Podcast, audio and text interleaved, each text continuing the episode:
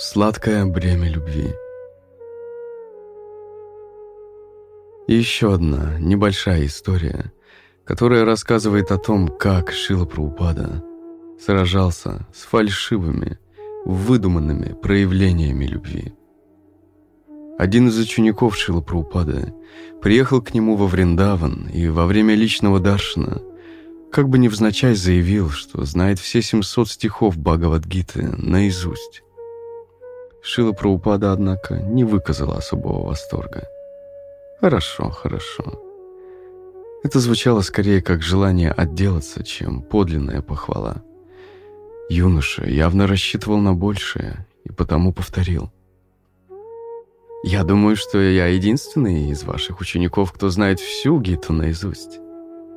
Опять Шила Праупада пробормотал в ответ что-то вежливо равнодушное – не сумев произвести ожидаемого впечатления, ученик понуро вышел, чувствуя себя уязвленным.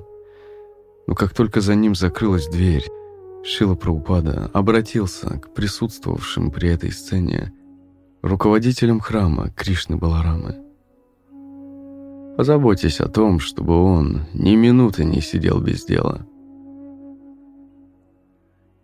Несколько дней спустя Шила Праупада выходил рано утром из храма. Все его ученики в это время подметали дорожки вокруг храма, сбрызгивали их водой, убирали мусор, но один из них, Вишал, стоял и ждал выхода Праупады. Стоило Праупаде появиться из ворот, как он театрально сложил руки у груди и стал декламировать заранее выученный стих из первой песни Шримад Бхагаватам –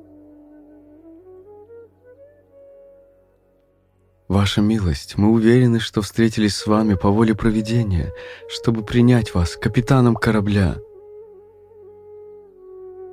Не успел он договорить, как Шила Праупада резко перебил его, указывая тросточкой на грязную лужу у его ног.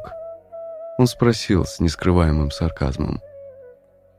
«А эта грязь возникла здесь тоже по воле провидения?» Вишал растерялся Пафос слетел с него, как пух с одуванчика. «Нет, Шилпраупада, это моя вина. Проведение тут ни при чем».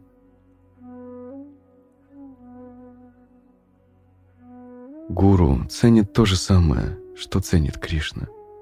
Духовному учителю не нужны наши пустопорожние восхваления или зазубренные наизусть стихи. В мечтах своих мы думаем, что доставляем ему удовольствие, но он видит нас насквозь. Наше наивное бахвальство только ранит его своей заведомой никчемностью.